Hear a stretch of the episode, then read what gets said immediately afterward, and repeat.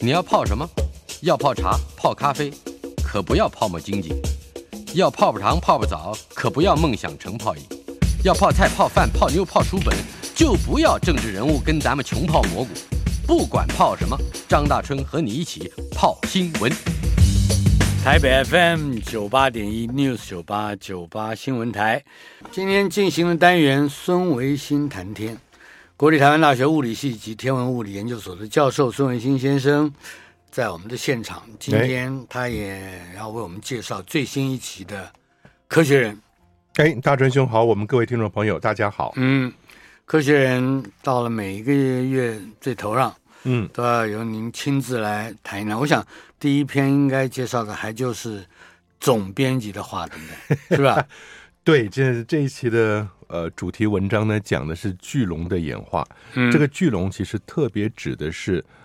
植食性的恐龙，嗯，因为恐龙分两种，一个是肉食性，是一个大家千万不要讲草食性。我们以前好像说过这个事情，嗯植物的植讲植食性，因为在恐龙那个年代。草还没有演化出来，嗯哼，草是禾本科植物，禾就是稻禾的禾，嗯本就是原本本来的本啊，禾本科植物。那这种禾本科植物普遍非常普遍，稻米啊或者什么小麦什么都嗯是，但它在五五六千万年之前呢才出现的，嗯，所以恐龙在六千六百万年前灭绝的时候还没有机会还没看有到这个草食，对，还没有看到草，所以你不要讲它草食性，它是不知道你在讲谁了啊。但是呢，呃，当然我讲禾本科植物出现，这次为了要准备这一个题目，我觉得很好玩。禾本科植物的出现了哈、让我们小型哺乳类有足够的食物，所以在大型爬虫类被陨石或者是彗星害死之后，小型哺乳类才有足够的食物。成长茁壮，占领整个的地球表面，嗯，所以那是禾本科植物带给我们一个巨大的惊喜吧。是，呀、所以蛮好玩。但是为什么那些龙长那么大？这些尤其是植食性的，你像那些腕龙，嗯或者是梁龙，脖子伸很长很长，身体很大，那个体重是几十公吨这样来算的。在二零一三年，我们办过一个展览，跟甘肃的地质博物馆合作，来的十条龙，其中有三条龙是摆在科博馆户外的椭圆形广场上面的，嗯哼，那绝大多数当然是复制骨骼啊、是，然后用很好的油漆把它保护起来。那三条龙的骨骼摆在上面，偶尔我走到椭圆形广场上去，在他们的脚底下来回穿梭，你知道吗？我还没有他们那那一节腿骨那么高，嗯，还有两节腿骨，我还没有他那一节腿骨那个高。我们去体会一亿年前小型哺乳类在大型爬行类底下阴影中存活的感觉啊，嗯因为走来走去的。所以他这篇文章里面主要在谈说为什么。巨龙会以这种形态在地球表面出现，嗯哼，那它的大型会超过了很多大象、猛犸象或者是犀牛，古代那种比较大型的动物。是。除了呃总总编辑的话提到，最主要就是他这里有几篇正文是关于我第一次听到这个名字，叫做犀角类的龙，嗯嗯嗯，犀角龙，对蜥蜴的蜥蜥，蜴的蜥，手脚的脚，对对对这对，犀角龙好像是一个，嗯，等于是改变了我们心目中对于大型或者植食性的这个恐龙它的这个图像的概念。有犀角类，有兽脚类。嗯，犀角类，你讲蜥蜴，其实“恐龙”这个字本来就是一个大型的蜥蜴的是，概念。嗯那你会看到蜥蜴，有的时候你会发现那个蜥蜴的呃那个那个脚啊，四只脚是比较往外的，像是斗牛犬那个样子，脚是比较靠外面的。呃，向外弯的，对对对，向外出去的，那有些是在身体底下的，但不管怎么样，他现在讲主要谈这些犀角类的呢，都是这些巨大的植食性的巨龙。一般我们讲肉食性，你会看到很有名的暴龙啊，或者是呃小盗龙啊，或者是迅猛龙啊，这些肉食性反而比较小，嗯，小它活泼，所以它的冲撞啊、去咬啊、撕啊什么的很厉害。猎杀呀，对对嗯对，那这种巨大的巨龙呢？这篇文章讲到头来，你会看到它有好多种理论，但是没有什么理论是非常决定性的告诉你说，它就是必须要演化成这个样子。嗯，但其中有一个是说，它长了这么大以后，它就没有天敌了，没有什么人能够把它搞倒的，嗯没有什么人能够吃了它的。嗯哼，但是重点是说，好玩的是它从小蛋开始不会从那么蛋大，开始，嗯对，它从蛋没有从蛋就是蛋并不是那么大，它蛋还是正常的，比那些大型鸟类的蛋也差不多，嗯甚至还小一点，是，几十公分的蛋，因为你蛋不能再大了，蛋如果再大的话，它需要很结实的外壳才撑得住，嗯但结实的外壳呢，第一个妨碍了空气的交换，第二个是里面小 baby 出不来了，嗯，就它的蛋其实也不大。但你想蓝鲸，蓝鲸生一个 baby 在水里面就已生下来就七十米了，是就已经不得了了。但是它这个巨大的巨龙生下来的时候，那个蛋还是很小的。嗯哼，我们对于这个一再出现的庞然巨龙，嗯，还有哪一些非常重应该重视、不能忽略掉的这个知识点？不，我是觉得这个巨龙讲这件事情啊，是跟我们那个做的展览很有关系，就是它能够把这些龙重新再拼回去。嗯那当年在我们讲一亿年左右吧，因为恐龙是六千六百万年呃灭绝的嘛，嗯哼，所以从一亿二到六千六左右，这叫晚白垩。那一亿二以前到一亿四、一亿六什么，这是早白垩，嗯哼，白垩期的早期，那个时候是龙非常丰富，全世界各个地方几乎都有恐龙到处乱跑的啊。嗯哼，但是呢，他现在讲说那个年代，你就知道全球其实提供它食物的环境还不错，嗯那它能够吃下大量的食物，因为胸腔跟它的脖子都很粗很大，它不需要什么样咀嚼，嗯，大量东西瞬间吞进去，所以它有足够的食物，它就可以支撑它长得越来越大，而且它是嗯随时在吃，是吧？啊，随时在吃，对对对。嗯所以有这么 有知识性的恐龙出现了，肉食性的恐龙就会跟着出现嘛。嗯但是这些东西说到底，他讲了很多周边的间接证据，但是我一直觉得他也没有说清楚为什么会有这么大的动物，而今天我们看不到。是，那这么大的动物，说老实话，在古生物在化石发掘上也很困难，因为我们之所以看得到古生物的化石埋在地层里面，应该多半都是瞬间来了一个土石流。嗯哼，那我们去甘肃看到也是，他带我们去挖掘点，他们是叫泥石流，瞬间泥石流过来以后，整个把生物跟脚印全部都埋在里面，所以到今天我嗯们可以看得到恐龙的脚印，也是个化石的形态留下来的。嗯但是埋进去了以后，大的龙就不太容易完整保存，因为嗯，即使你有土石流过来，也不见得完整把一个大龙包含在里面，更不用说那个土石流的力量会把这个龙整个的骨骼嗯冲散了。摧它毁的掉，对对它的它的身体就支离破碎了啊，嗯所以不容易。但现在慢慢慢慢挖出来以后，发现这些巨龙的确是地表上存在的陆生动物里面最大的，就是这嗯种植食性的恐龙。是。对啊，呃，在不止一篇文章里面都提到，嗯，呃，这些恐龙，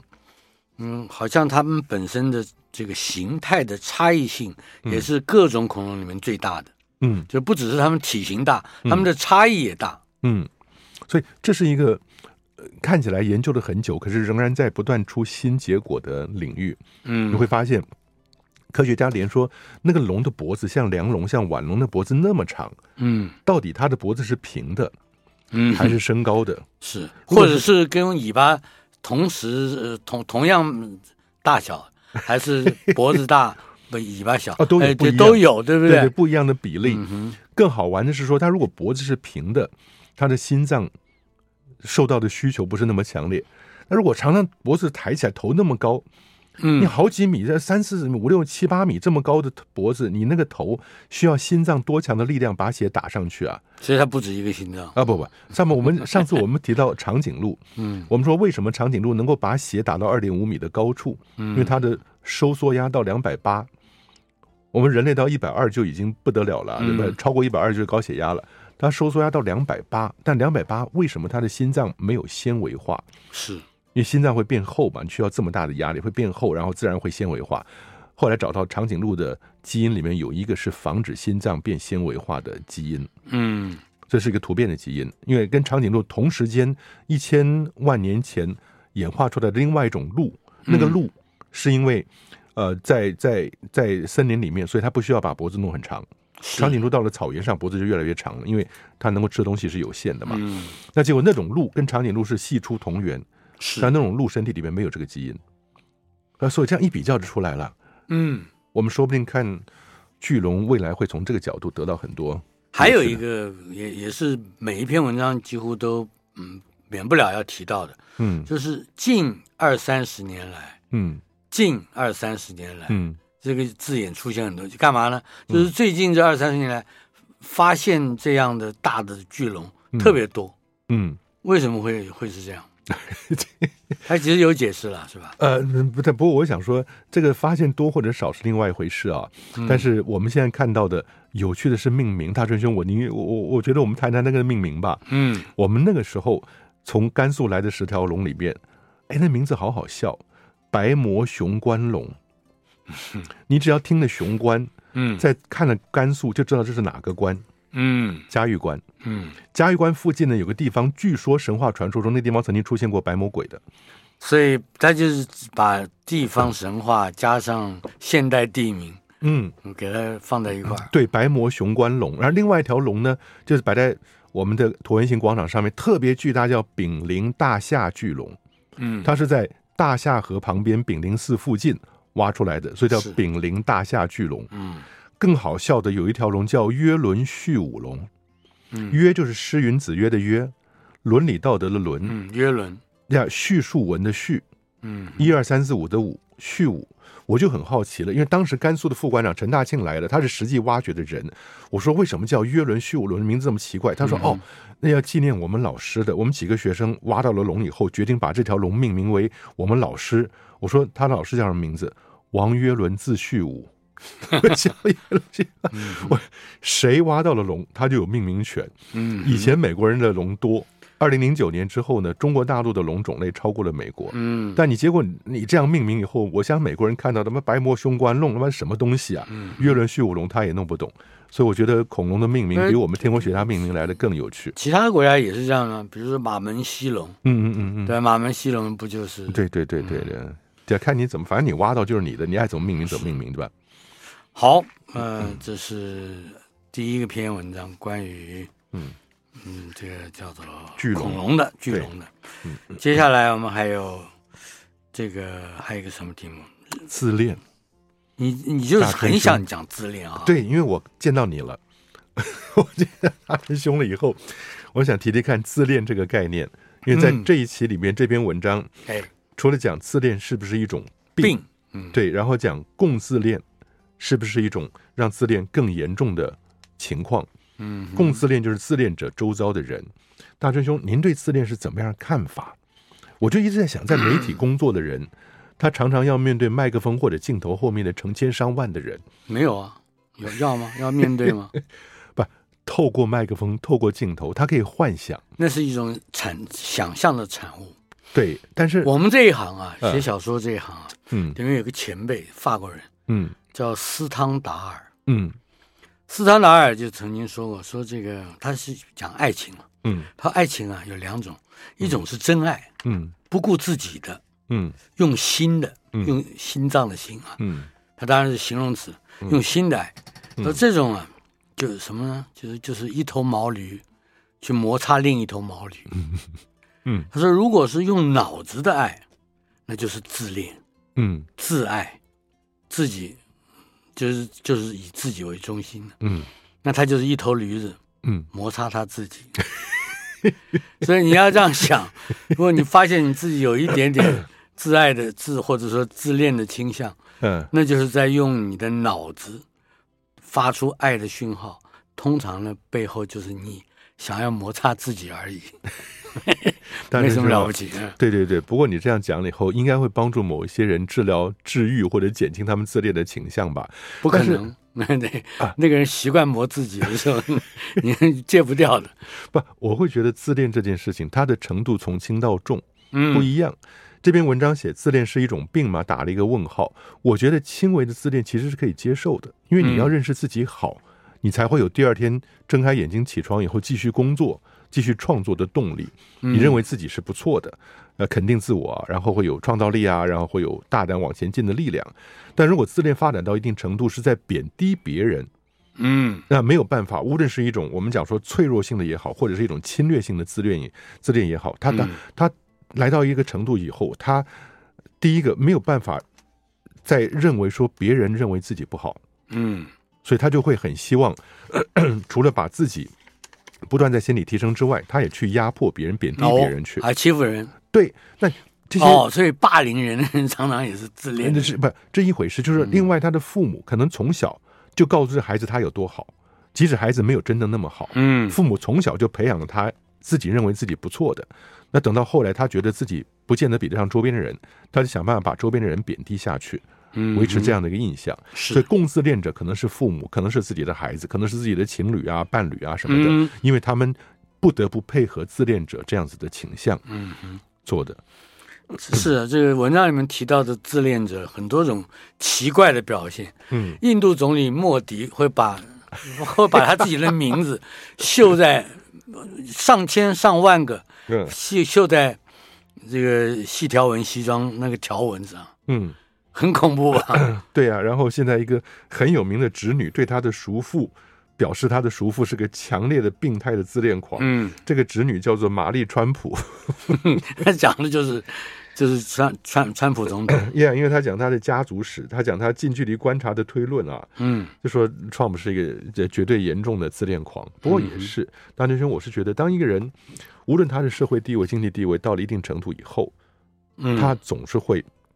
认为自己很好，可是他周边人如果又很希望接近他，或者从他提供的物质条件里面得到好处的话，周边人会反复的去提供给他更正向的刺激，嗯让他觉得自己很好。说哎呀，你真的可以选总统，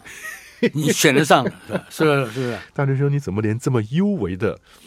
呃这这个当年的做法，你都春秋大义你都听得出来、啊？嗯听说二十一世纪的自恋者是不一样的，是吧？怎么讲？Yeah，我觉嗯得很好玩，但是因为我们现在跟以前是不同了，嗯，也就是说，我们我们现在的自恋狂，整个环境是有所改变了，对，所以你会发现，我们现在所谓的自恋狂跟以前的自恋狂呢，差别挺大的。嗯，那我觉得， 但是你这样看了以后，你其实很发现的是，这我我我觉得大成兄，我们从过去到现在，整个的社会环境跟我们周遭的这些网络跟社群变得不一样了。啊，你开始接触到社群了，对了，所以你就会旁边很多人跟你有不同的互动，嗯，那你的自恋发展情况就不同了。对了， 对是是一种不像这个太平盛世的时候哈、嗯嗯也就是说前现代时期，嗯好像自恋不容易这么样轻易的被激发。嗯，可是现在的话，随时随地似乎都有一种群体关系在发展成一种让每一个人的自恋都更加深刻优美。不大专生，我倒觉得网络跟社群发展的好处是你随时随地知道你想学什么东西、想看什么都会出现。嗯，坏处是说呢，你会很希望在所有不特定的人心目中创造一个什么样的形象。是，过去就像你说的，二十世纪不会有这样的现象。嗯哼。那现在是很大的问题，是这样子的。二十世纪以前啊，或者二十一世纪没有到来之前，嗯嗯，呃一般的不管是大众媒体、小众媒体，嗯想要把那个引发人自恋的称颂或者是虚荣，嗯带给这个很容易自恋或者是发这种病的人，嗯嗯，但但还很迂折、迂迂回跟曲折。嗯可是，一旦现在的这个社群媒体，Instagram 啊什么的，嗯，不得了，那根本就是为每一个自恋人格打造出来的镜 子，然后每个人一回头就看到镜子，哎呀，而且是还是多多焦的镜子，哎呦，对，如果说我要看一个好看的人的话，我只要照镜子就好了，是吗？嗯，这个吧要问蔡诗 平。呃，脆弱性和夸耀性嗯，彼此以动态关系存在，这个很有趣。对，它是在两个极端之间摆荡的。嗯有些是夸耀性的，是不断的想要呃自己告诉自己，同时也希望别人认为自己是多好多好的一个人啊。嗯哼，脆弱性呢，很可能是从小。举例来说，他说出现的可能性，夸耀性的话是父母嗯去给孩子很多正向的加成，脆弱性的话是，呃，父母去给他很多压力，嗯，那就变成从小是很失败的，是，他就从这个角度反过反过来以后，认为自己很不错，但是而且对对，它这个它这个关系还是一个动态的，嗯它会随时变的，不，但我是们叫你滚动式的。 你会不会觉得这其实是一个人自我保护的做法？嗯哼，那这以前我们不是提过多重人格嘛？多重人格在《科学人》杂志前几期也谈到了，说为什么会跑出多重人格来？其实有一个原因也是因为嗯他要自我保护。是对啊我们还有一个空谷里的回音嗯共自恋效应，但是要进一段广告，马上回来。爱孙维新谈天讲共自恋效应，哎，对对对对，嗯这个好像也有点关系啊。啊，没有共自恋的意思，就像我们刚刚讲说，自恋者的人格形成有很多种不同的管道。嗯，但是无论说他是一个健康的自恋者，我们讲说轻微的，他喜欢自己，肯定自我，然后有一个往向前进的冲力啊。那另外是比较严重的自恋，就开始呃不断的虚虚假的提升自己，然后贬义别人的。但这样子自恋的个性呢，如果他周遭有人去帮忙他严重化，弄得更糟糕、恶化的话，那很糟糕。这就叫共自恋患者，共自恋。嗯也就是他如果说他本身是这样子，那共自恋可能是我们讲说呃伴侣啊、配偶什么的，你已经习惯，不能讲习惯这个样子，而你你怕被报复，所以你就是顺着他的话这样讲，那嗯，结果让他自恋的倾向就越来越觉得肯定。你这样讲就感受到一个特别的状况，嗯那就是自恋不是一个人能完成的。嗯嗯，呃，说是自恋，很可能还有很多潜在的共自恋人士来帮助这个人达到他的自恋目标。嗯，Yeah Yeah 也是。但是话说回来啊，大专兄，我又想到了，我觉得政治人物跟媒体嗯上面的主持人比较有这样子的倾向，因为他们面对大多数不特定的人。我以前就看过一个政治人物，不要讲是谁，嗯那我陪着他看科学展的展览，嗯他的眼睛根本就没有在看展览。啊，你跟他介绍这是哪位教授、大学教授，这个人是个什么人呢？他握手的时候也不去看那个人，他的眼睛永远在搜寻周边的摄影机。哦，他讲话只跟摄影机讲话，周边人对他来讲是 like air 空气一样的。所以我后来发觉，像这样子的人，我就不会再把他当做是不必向他认真介的绍，哎对对介绍对这没有展览没有意义嗯，对，因为对他来讲，其他人自己都是才是展览品，对对对对，哎，you're right，yeah 这个太有趣 了。啊 yeah，现在不说是谁嗯，好 Yeah 我已经是猜得出来了。 我们等一下私下讲讲。 ，OK，可以可以，好。好，呃那这这个共自恋效应到此为止，是吧？对，我想，呃，我们现在水仙花人格就自恋性的人格，在这篇文章里面，他说的大概的估计是百分之零点五，就是千分之五，这也么就是少，嗯一千人里面大概有五个人，有这种比较强烈而明显的水仙花自恋性格的。嗯但是其他人，我是觉得轻微的自己认为自己好，我觉得没什么问题啊。本来依就照应我该这们个样刚子。才对于二十一世纪新发展出来的社群媒体的信心，或者是没有信 心来看，那百这个千分之五应该太少了，太少了太少是了，吧嗯太少了。不过我真的觉得啊，怎么样让自己变得更喜欢自己，还是我这是我常常对学生提出来的建议，嗯多发展一些杂学吧。当你学的东西越多，一方面你可以发展跨领域的交叉之类的，产生了新的概念、新的创意出来；另外一方面呢，当你培养兴趣多了，能够得到成就感跟成果的事情多了，别人也掐不死你。嗯，所以我觉得这是很重要的一件事情。是的对。接下来还有一个题目，嗯。外星人会窃听我们吗？哎，大真兄，我们一天到你晚在太讲自恋了吧，连外星人 这都都放不过你。就像我们讲说什么地球在太阳旁边，太阳一个磁暴就打到地球了，我说那是胡说八道。嗯很多人人喜欢这样讲啊，去恐吓民众啊。嗯你只实际看看那个比例，就会觉得太阳跟磁暴根本打不到。太阳如果是一公尺的球的话，嗯，地球就大概在一百公尺远，一个一公分的小球。你觉得太阳每次磁暴都会打到地球吗？不要把自己想那么地重球要、啊。太太太太对啊自恋了。 这就太自恋了哈。对我们讲说，你刚刚讲到说外星人会窃听我们吗？这是很有趣的，因为我们过去一直讲什么 SETI search 去寻找，然后或者 SETI C 开始 communicate 是，要跟外星人接触或者联系啊，但没有想到外星人会躲在不远的地方听我们。嗯他怎么听呢？是听我们手机的无线电讯号。嗯所以这篇文章谈的其实是手机跟基地台所释放出来的能量够不够分散到周边几光年到几十光年的恒星去。那那些恒星上面的外星生命，如果它有比我们稍微好一点的科技的话，能不能把他们的无线电天线转向地球，然后听我们手机的对话？那可就他就说他们会说贵圈真乱呢、我说，大家就不会太介意啊，我们自己有谁监听你的手机了嗯啊？因为外星人也在监听你。不到目前为止呢，它所计算出来的总能量，我们发展出去的并没有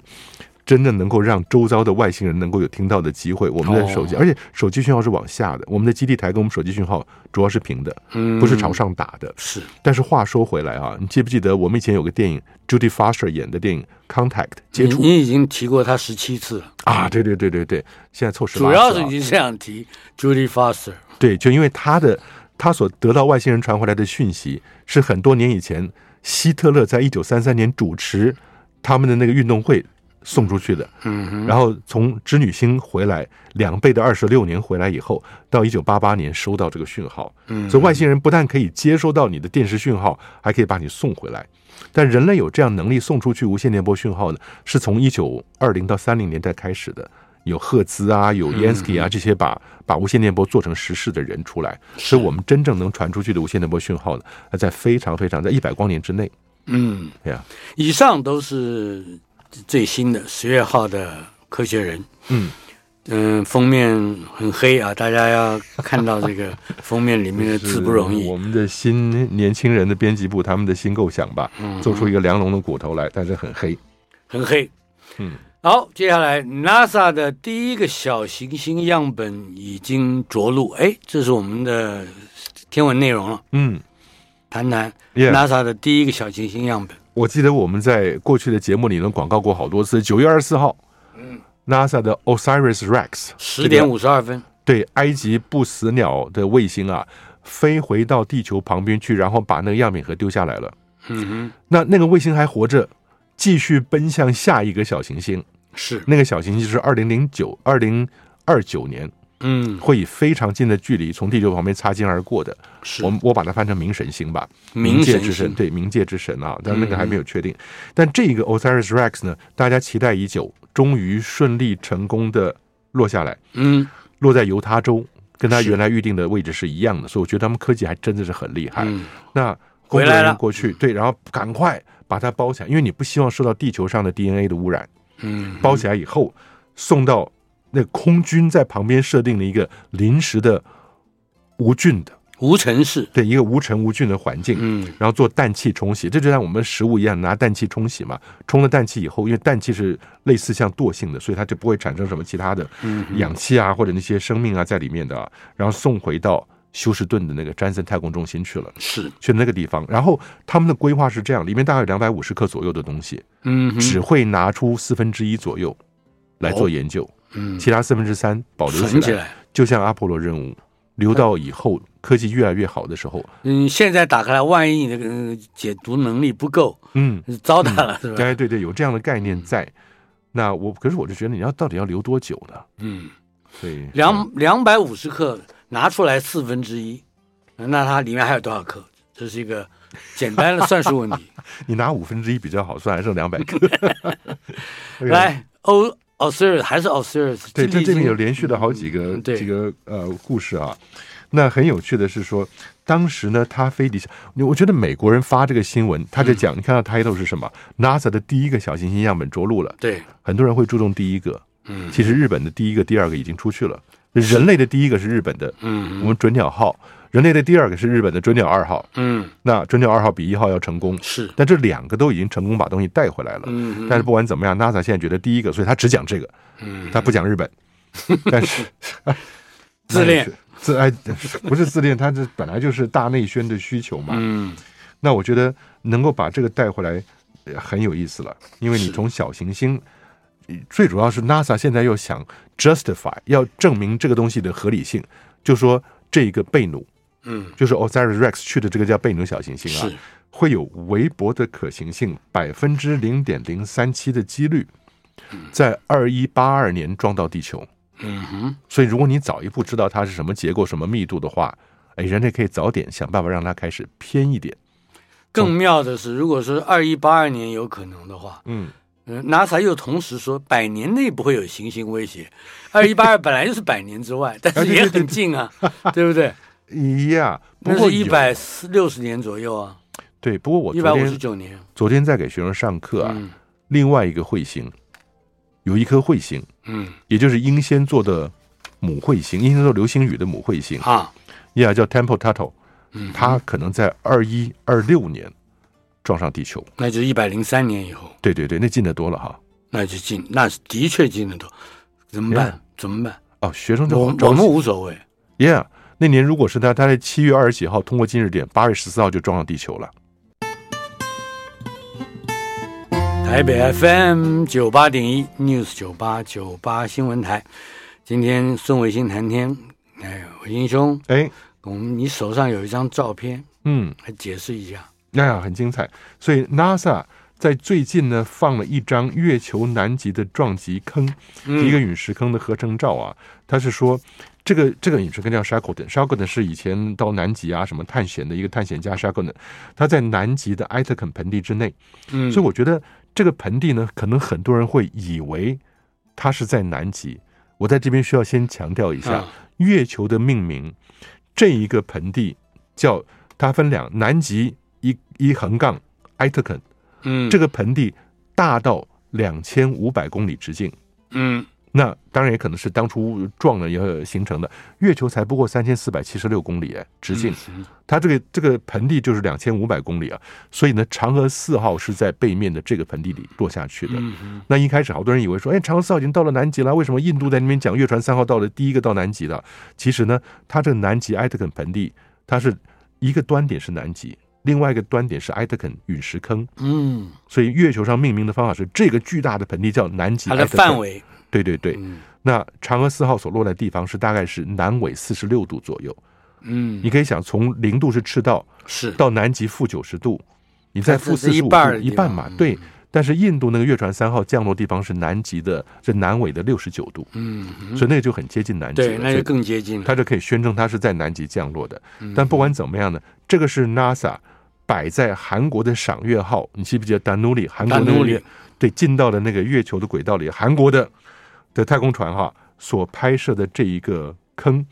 那这个坑蛮好玩的，坑内永远处于阴影，嗯，但是坑口壁持续是有阳光照射的，嗯所以那就想大春兄，这以前我们不是说过吗？没有阳光照不到底的，那是不是说里面就会有水冰？嗯哼，但现在会发现，那这些地方啊，尤其是你很不容易照到的地方，没有光，那你拍摄的效果是不是也不好？嗯所以这是为什么在极区的陨石坑，基本上过去是没有任何漂亮的地形图的，因为太暗。那这一次呢、n a s a 所摆上去的这个呃，他自己用的那个飞行器上面那个相机啊，效果还不好。可是摆在赏月号上面的相机呢，就是它原来的 Lunar Reconnaissance 的那个相机的两百倍的光敏感度。哦，它的敏它的敏感程度大了两百倍，能够在非常低的光照条件底下拍照，所以它能够把极区的陨石坑拍得更清楚嗯，一拍的些。更详细。我觉得这一点是很值得我们在这个地方提一下的啊。嗯但是多拍了以后呢，不见得找到有很多水冰在里面，因为当年月球的极区，月球的轴也会晃来晃去，嗯它有时候是摆动七十几度过来的。那那时候阳光会照到它月球极它区有一里个面的频坑率嘛，呃，很长时间，很长时间的变化。我们火星的轴也是，地球是二三点五度，火星现在是二十五度，嗯，但火星也过去曾经到四十度，哦。对，所以都会晃来晃去。不过地球它的磁极交换跟这个频率有关嘛？呃，倒没有，倒没有，这是两回事，它的时间尺度完全不一样。哦不过大真兄，上次您记不记得您说过有一个非常 heroic 英雄式的做法，你要扛着太阳能板对跑来跑去，对，跑过来跑过去，跑哎过来跑过去，在这里边还跟乒特别乓球一样。特别跟你讲的，南极的那个那个角度啊，是可以在水平地平线上看到太阳的。哦，好处是说，嗯月球上没有大气层，所以即使太阳在地平线上，它也不会受到大气层的减光效应。嗯，那大真兄扛个太阳能板是真的有用的，是有用是吧？而且竖起来垂直的，嗯，只不过因为它的光呢，通过的要要照到月球这南极的永昼圈，嗯，偶尔会有变化，因为它一会儿有高有陨石坑啊，有山什么的。会不偶会尔过会热？问题是，不会过日子，不会过日子。大春兄，您的当初的建议是有有迹可循的，是不是？哎，很好。这我的想象力是有科学根据的，是吧？对对对对对，所以那个画面我是非常非常期待。不过我记住你的话了，啊，月球的水冰不如预期的多。对对，好的，嗯，印度太阳探测器脱离地球引力的范围，而月球 的探测车继续休眠中，还在睡啊？起大概不太叫容不易起醒来，啊叫不醒，因为过了十那四装睡天一了吧定叫不醒。对对对对对，呀、过了十四天了以后哈、嗯已经进到了它到了白天的那。上次印度的月船三号不是把它这个小小的车子，什么勇气号、无畏号丢出去了吗？嗯，跑的跑的还不错啊，但现在想说过了它这个月球的十四天黑夜，准备要把它叫起来了，但到现在还没有能够成功的得到回应。嗯那印度的太空研究主席就说啦，如果他没有醒来也没有关系，因为上一次呢已经完成了预定的任 务了，都是这样讲哼，都的。是这么说。就是吧像你看，美国人每次火箭爆炸就说哦，在这个过程中我们已经学学到到了什么了？学到了好多新知识了哈。嗯那不管怎么样，这印度除了探月月船三号成功之外，第一个在月球南极附近着陆的国家，它本身的太阳观测的任务，哎，也会走到 L one，L 好 one 就是啊拉格朗日点。对拉格朗日第一点，面对太阳的第一点。如果它成功进入 L one 的话，那它就可以持续的观测太阳，这一点还蛮厉害的，因为太阳对地球的影响很大。嗯哼，好的，这是印度太阳探测器嗯脱离地球地引力的范围哈。嗯嗯，帕克探测器毫发无伤穿越太阳喷发，我就这个好厉害。哎，对我就讲嗯讲到了印度的到太阳去，大家觉得印度挺好，但你看一下美国这个才厉害呢。嗯 NASA 这个 Parker Parker 就是呃要来纪念一个他们的太阳物理学家啊叫 Eugene Parker 的，嗯哼，那帕克这个探测器呢，太阳日冕爆发，大量物质喷发出来，嗯哼，它竟然让这个 Parker 的太空船从中间穿越过去，嗯哼，所以这是一个很精彩。如果大家有兴趣，真的去看一下所谓的日冕物质喷发，每秒钟可以高达三千公里的速度，嗯，数十亿吨的电浆射出来，是嗯撞到地球的地球就很惨。但是呢，他竟然想让这个太空船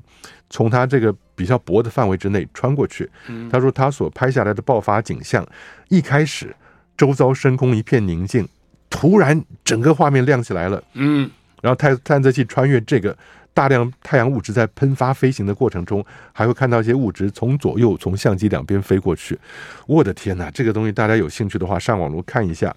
帕克 Parker，哎、帕克太就阳像探测器那个什么那个老虎的，